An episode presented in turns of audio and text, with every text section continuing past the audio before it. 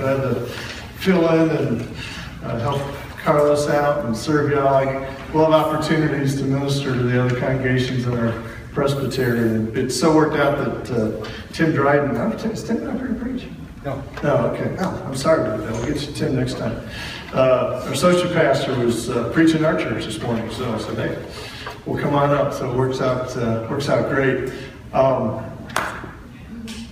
my first experience in the PCA was a church meeting in a school. And uh, actually, we were meeting, it was, a, it was a church plant. We were meeting in the practice room of the Winston-Salem Symphony. So it wasn't even a school, it was a practice room. Uh, but, it, but it really instilled in my heart from the very beginning of my Christian life uh, just a love for church plants and for all the energy. I know it can be wearying sometimes because you got to set it up and tear it down. Uh, when I finished seminary, I uh, interned uh, at a church up in Northern Virginia, and uh, they were uh, they weren't a church plant, but they were building a building and they'd already outgrown their old building, so they couldn't even keep meeting because the parking was too small. So we met in high school for a year and a half while they were building a new building. And they were, I remember, in, in, case some of you are worried about the move next week, some of you are pretty, pretty excited about it, I'm sure. When, they, when I got there, they had just moved into this high school and they were fretting because they were building this big building, they were expanding, they were saying, oh, we're going to lose people because we're going to be in a, house, in a school, we're going to be so uh, impersonal. And they actually grew from 400 to 750 in a year and a half meeting in a high school. And they had to start out with two services in a brand new building. So needless to say, uh, the Lord will work things. So I love, love being in, the, in this kind of a setting and uh, with church plants. Uh, Lord, church plants my heart very, very early on. And I've prayed for uh, and, and, just watched this church over the years. I knew uh, Cron Elizabeth way back when he was at seminary and I took them through uh, sonship and because I was down in Mississippi at the time. And, uh, and then, of course, with uh, Carlos coming on board, and just I love him like crazy. I want to invite you to turn to Genesis 3. I want to talk this morning about spiritual warfare uh, with you, and particularly Satan's strategy for attack and how to be less blindsided by it and to be able more able to absorb the assaults because they will come. In fact, I don't know if I've had a time that I've taught or preached on spiritual warfare that something didn't happen. And sure enough, I climbed my car this morning and turned the key and it was crickets.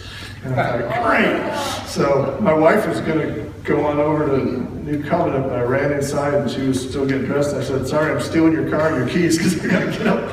I don't have time to jump my car. So uh, assaults will come. uh, as we as we look, get ready to read Genesis, the first part of Genesis 3 is a real familiar passage. Of course, it comes right after Genesis 2, right? And that's where God had created everything. He created Adam and Eve, and it was a perfect place in Eden, and it was a perfect climate, you know, 72 degrees, no humidity. they had a perfect mate, if you can imagine. No sin. They looked at God as their provider, and they trusted He was going to do what, everything they needed. And He had the power to do it, and He had the goodness that He would do it well, and He would do it kindly to them. And then, of course, we have enter the serpent. So let me read the first seven verses of Genesis 3. Now, the serpent was more crafty than any other beast of the field that the Lord God had made. He said to the woman, Did God actually say, You shall not eat from any tree in the garden? And the woman said to the serpent, We may eat of the fruit of the trees in the garden. But God said, You shall not eat of the fruit of the tree that's in the midst of the garden, neither shall you touch it, lest you die. But the serpent said to the woman, You will not surely die. For God knows that when you eat of it, your eyes will be opened, and you will be like God, knowing good and evil. So when the woman saw that the tree was good for food, and that it was a delight to the eyes, and the tree was to be desired to make one wise. She took its fruit and ate. She also gave some to her husband who was with her, and he ate. And then the eyes of both were opened, and they knew that they were naked, and they sewed fig leaves together and made themselves loincloths. Let me pray and ask God to help us understand and apply this to our lives. Father, Thank you for your word. Thank you that you revealed to Moses what had happened that day as everything came tumbling down. Thank you, Father, that you revealed to us. You've preserved it.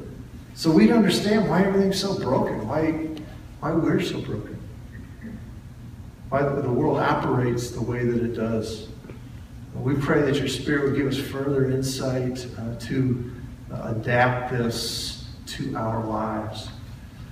Uh, Father, I have no idea what's going on in each life and heart uh, here this morning, but you do. And so I pray that you, by your Spirit, would, would customize uh, the things we reflect on, and even the, the, the reflections within people's hearts uh, as we think about these things. Uh, for your glory, for our benefit, we ask. In Jesus' name, amen. amen. Okay, here's Adam and Eve, and they're created. And what, what's the best thing to have going for them? It's God. I mean, God is right there and He's He's accessible. And so what they did was they trusted Him. And they relied on God. And He made everything, and so they'd seen His power. When He had spoken everything into being, they didn't question His, his ability to do things. And He walked in the garden with them, and they knew that He was good. So, kind of the, the two uh, pillars of the character of God, His power and His goodness, were in place and God would provide for them and give them counsel and give them guidance. And so they, they had the most complete resource, uh, the ultimate benefit, who was right there with them. And all, all what they were called to do was to, to trust God. The way they tapped into that resource was just by trusting Him. By believing his goodness and believing his power. And so that's when we talk about faith being at the, at the core of the Christian life, it was from the very beginning is will you trust God? Now that involved going out and doing what he said, but doing what he said is to trust him. And that's the whole part behind doing what he says. It's not just that you're working some tick list or some, some set of rules so you don't break them or else you get, you know, you violate it and you're in trouble. It's when we obey God, we're just saying, I trust you. You know, some of y'all are parents. And, you know, when you're, you've got some rules for your children. And when they break your rules, I mean, you're, you're bothered that they broke them, but really cuts you to the quick is that they broke your rules. You who care for them, you who have not ultimate power, you're not omnipotent like God is, but He knows He's got her because in verse 4, then the serpent says, You will not surely die. Now, back in chapter 2, God had said, Don't eat from the tree, it's the fruit from the tree in the middle of the midst of the garden, or you shall surely die the serpent in verse 4, if you were to read it in the Hebrew, the, the, the word order actually says, not you shall surely die. I mean, he just flat out contradicts, he just flat out, you know, lowers the boom. He, he flat contradicts what it is God said. And, what he, and so he, he's, he's putting in front of her, God is a liar.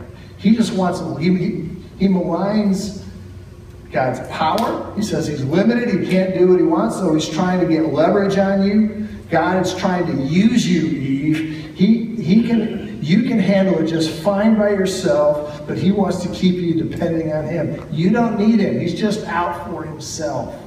You will not surely die. He can't do that. And so he questions God's power. He questions his integrity.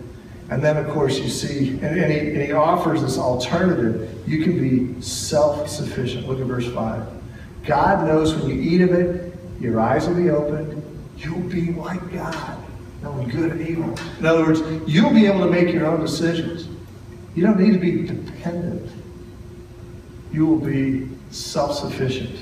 The theological word is you'll have aseity which means which basically just means self-sufficiency. And so this this alternative, the, the ability to determine good and evil on your own. And so everything changes. Because what are the first couple words of chapter verse 6 say? So when the woman saw the tree was good for food, it was a delight for the eyes. And it was desire to make one wise or to give insight. Now, nobody ever said the tree wasn't good for food. Nobody ever said it wasn't a delight to the eyes. But all of a sudden says her eyes have been opened. She is seeing in a whole new way. She's seeing through eyes of, reinterpretation. Or you might say misinterpretation, right? Misunderstand. He's, he's just, Satan has thrown a twist on what God says. Now, let me ask you, has God's providence changed here? Have any of the circumstances changed during this conversation? No, it's all everything's exactly the same the way it was before, isn't it? What changed was Eve's perspective and her perception. Now she mistrusts God. She trusts herself more than God. I need to recognize it when I start saying I, I can trust myself, I have to trust myself, then what I'm saying is that God can't be trusted. Even though I'm not saying he can't be trusted with my words, I'm de facto doing that. Say my trust is in myself you know, really deep within myself and trust what's there. Uh, and that's gets a little lethal. So Satan's strategy is not really complicated, but it's devious it's crafty. And he's he wants to douse your faith by coaching you to, to question the reliability of God's power and to question the reliability of his goodness. He, God doesn't, he doesn't even need to totally or utterly dispute them. He doesn't say God has no power. He doesn't say God's not good. He just has to put a little wedge in there. He's just got to make just enough to make it unreliable. You know, it doesn't take a whole lot to cause you to shift your weight off of trust. You know, if you're sitting in the chair you're sitting right now and you start to hear a creak, you'd be about ready to get up out of your chair. It didn't mean the chair's falling apart. You don't need a whole lot. You just need a little bit in there to start putting a wedge, say, I don't like trust this. Or same with people or situations. So we need to understand that if, if we wonder, if we have questions if, if God is out for my best interests, by definition, I'll just start fending for myself. In fact, I'll tell you what something was really cool as, as we were going through the first part of the service uh, to see how the Lord put on the altar. It's like, and Ken read from Proverbs 3 5. I mean, that's, that's what that, that's the background of that. It says, trust in the Lord with all your heart. And then what's the second part? Lean not on your own understanding. See what that means? That's what's at stake in this proverb. That's why I call this your lying eyes. It's not because I'm a big Don Henley fan, but, but uh, you know, it's we, we need to trust our, our perception of circumstances if they differ from God's. And that, that was one of the hardest things for me to get bored of. Because I always thought there's one person I can trust myself uh, and to learn to have a healthy mistrust of how I see things. Let's let me talk a little bit about how this works out. What's this look like practically in your life? The, in your, in, if you have circumstances or problems, the way that God's worked things out, when you find when you feel like God's history isn't coinciding with your dreams, uh, what, what you're wanting, and you can't comprehend how that could be good, and so what I do is I, I sever trust and I pull pull plug. Okay, again, it doesn't take a lot of doubt. I, I, I from total trust to pretty much trusting. If I'm, if I'm pretty much trusting, it means I'm not trusting. Okay. He says, trust in the Lord with all your heart. And it removes his glory. You know, maybe maybe you've got sickness uh, for yourself or somewhere in your family or your finances are, are pretty precipitous. Uh, or maybe you got some ragged relationships and you're just thinking, this is just going down the tubes. God's turned against me. I don't know if I can trust God on this. I need to make, I need to fix it. I need to make it right.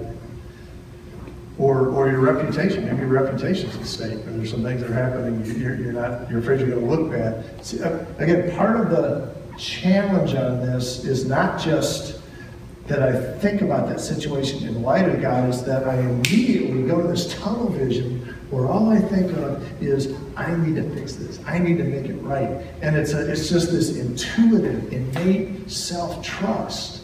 It doesn't mean you're not going to be involved. It doesn't mean that obeying the Lord isn't part of it, that there's no action. It's not this passive type of thing. But it's in the situation, do, do I go to Him and say, Lord, you know, how do you speak over the situation? Or do I first, and we all do that, we, we scurry out, we try to fix it, we try to think, what can I do? We put together all these plans, and then eventually we say, maybe I should pray. Or we wait till we're pinned in the corner, and then we say, let me pray. You know, maybe stuck with other kids, their children. we got I know at our church, several of our elders have just kind of times as their children are getting older uh, on their own and you know, they're out of their hands and trusting the Lord. You, you see scenarios, again, whether you're sick your finances, your work, uh, things going on at the church where the outcome isn't what you wish. So Satan just crawls up on your shoulder and he just whispers in your ear, mm, mm, mm. You, you, you know you can't really, really trust the Lord on this. And, and he throws all sorts of interpretation twists. See if any sounds familiar. Yeah, he says, what, what, do you, what do you expect? Being as sorry or slothful or as unspiritual as you are. Of course, guys, you, you, you, you, can't have your back. You shouldn't have your back the way you are. Or you start thinking, you know, don't you think he's a little busy rescuing people uh, from the, the hurricanes or the earthquakes on the other side of the planet? He's a little busy over in Nepal right now. Worry about your little situation. You ever hear that? Hear that voice? Or you hear voices, God helps those who help themselves. Which is not in the Bible. or he doesn't care about you. Or God doesn't control everything. He expects you to make it happen by the choices you make. Now again, there's a little bit, what's hard is he puts little bits of truth in any of those. God does work through our choices. But it's not that we trust and put together our choices first and leave him out of the equation. It'll say, you know, you can see clearly how things ought to be unfolding. You know, you, you need to make people do it right. Or you're the only one who really sees reality. The deal is whatever your circumstances are, whatever the scenario is you're looking at that, that feels like it's crumbling and it's not unfolding according to your dreams and your plans, they are God's provision. I mean, y'all as a congregation have a powerful picture of clinging to God's hand being good and being powerful as you got to watch uh, Carlos and Leellen, you know, just wrestle with what happened to Mark last year. I mean, boy, talk about a proud, you know, they embraced it as the Lord, but they also embraced it as God is good and God is powerful. It doesn't mean it doesn't hurt. Right? It doesn't mean it's not gut wrenching. You know, I would say faith, faith wouldn't be so bad if it wasn't for the without sight part. Right? I mean, the part, the, the, the hardest part about faith is that we, you feel like you're dangling. It's like a bungee jump, and you're just you're, you're dangling or you're dropping, and you're saying, okay, well, the Lord's got this bungee. He's not going to let it break. Satan's strategy is to reinterpret providence, God's history. Now, second part, what's God's strategy and our strategy? Pretty simple. Again, if Satan is going to attack your brain, if he's going to attack your thinking about how or whether God's goodness uh, and power are working in this providence, he wants to make you question it. So the way we counter it is we want to constantly reaffirm God's power and God's goodness. Okay, first of all, we, we want to remember the fact that all things are His provision, are His providence. And this is the other cool thing. We sang a song out of Job. I was actually going to read to you from Job 38. Uh, you can turn to it if you want, but I'm going to read verses 4 through 12. But we just sang it.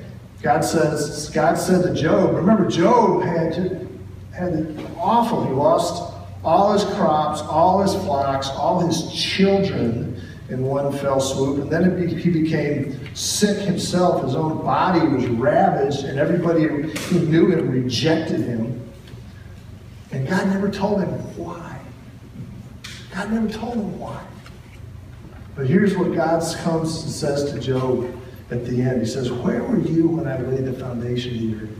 Tell me if you have understanding. Who determined its measurements? Surely you know. Or who stretched the line upon it? On what were its bases sunk, or who laid its cornerstone when the morning stars sang together and all the sons of God shouted for joy? Or who shut in the sea with doors, doors when it burst out from the womb? When I made clouds its garment and thick darkness its swaddling band, and prescribed limits for it, and set bars and doors, and said, Thus far shall you come and no farther. And here shall your proud waves be stayed. Have you commanded the morning since your days began and caused the dawn to know its place? Mean, the powerful, what God said to Job as Job was really wrestling wanting to go toe to toe with God. He, he didn't turn against God, but he just said, well, let me go talk, go toe to toe with God. If I put out my case, God's going to agree with me. And basically, God says, look, I'm God. You're not. Trust me.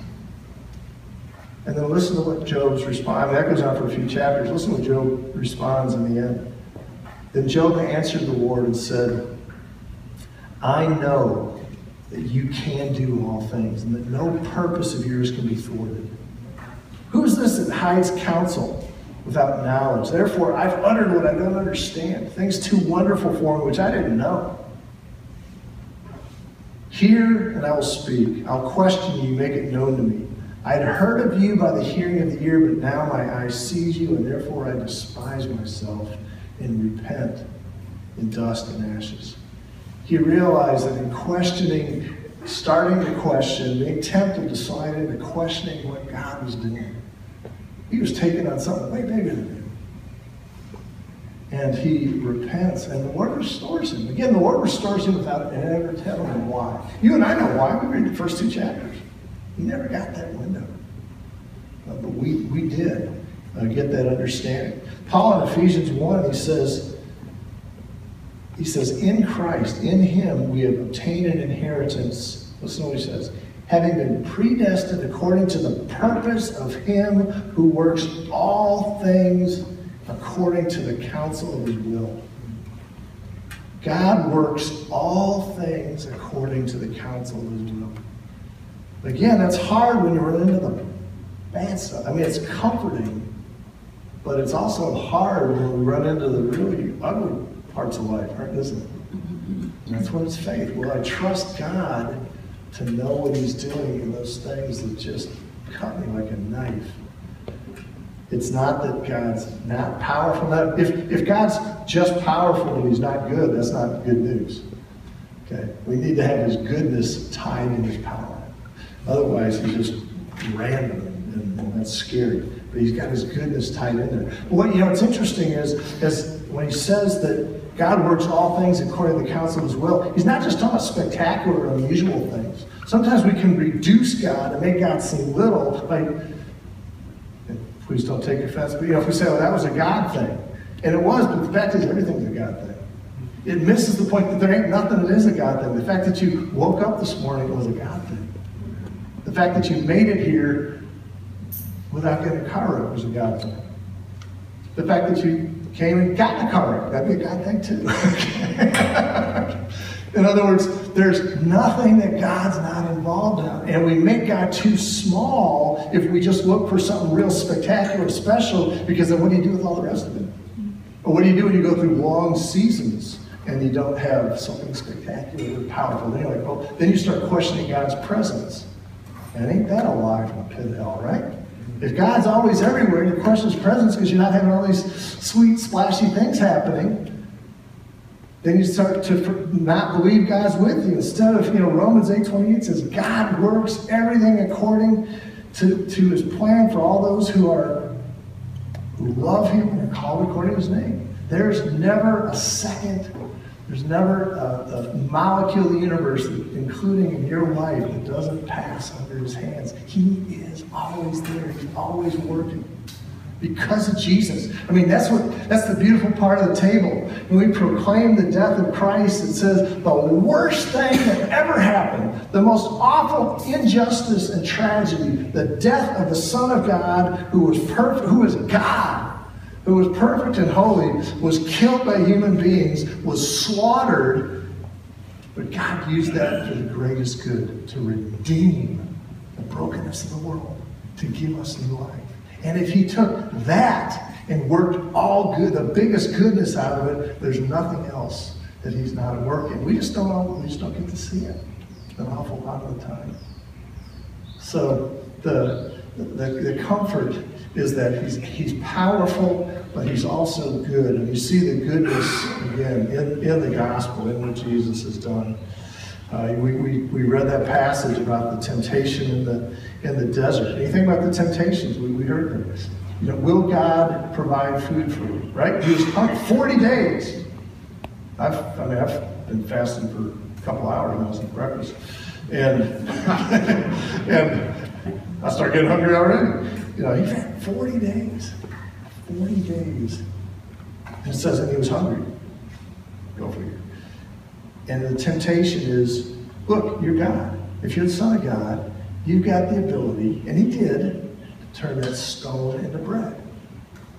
And the question is, you know, will you try, will, can God provide bread for me? That was the temptation. Is he good enough to provide the bread when I need it? Why? And then even when he tells him, if you throw yourself down from the temple, the, you know, the angels will rescue you. Well, he was, that would have caused everybody to want to follow him, right? If Jesus went up to the top of the temple and threw himself down with all the thousands of people down there, and the angels rescued him, do you think he'd have a few followers? In other words, he was tempted to not go through the cross to get the followers. The temptation was do it with spectacular events instead of going the way of the cross the Father's called you to. He had to trust that God's power and goodness were behind the cross. Even in the Garden of Gethsemane, he had to trust God's power and God's goodness. The goodness, even as he didn't take away the cup, and the power that he would rescue him from death. And so Jesus, Jesus did what we don't do and trust in the Father. And He did what we can't do, the, limit. And he died to pay for our failure to, to trust God. Um, so, you know, why, why would we uh, doubt his, his goodness and power? So, as we get ready to go uh, to the table, uh, you know, just think about what, what is it in your life? You know, it's, don't get me wrong, it's appropriate to be good and honest and realistic. Okay, to recognize the obstacles you got in your life or the, the, um, the barriers that are there. Maybe things are going on in the church or in your life or work or in your family. But be careful not to think that just because you see the dark clouds in those areas, that's the end of the story. Because we need to be really realistic and also see that they are barriers and not obstacles, but God is still all powerful. And He's still all good. So there's a there's a context for that. So again, as we, as we wrap up, spiritual warfare is less about bad or difficult circumstances and more about how you're coached to interpret them. He climbs up on your shoulder, whispers in your ear, and just starts telling you stuff. And he, you know, he tempted Jesus. He masqueraded his voice to sound just like Jesus' voice. He does the same thing for you. If you like, if you like real reasonable thoughts. I want to close by, by reading to you a poem. It's actually a, a, a hymn that just spells this out really well. One of my favorite hymns called God Moves in a Mysterious Way. God moves in a mysterious way, his wonders to perform. He plants his footsteps in the sea and rides upon the storm. Deep in unfathomable minds of never failing skill, he treasures up his bright designs and works his sovereign will.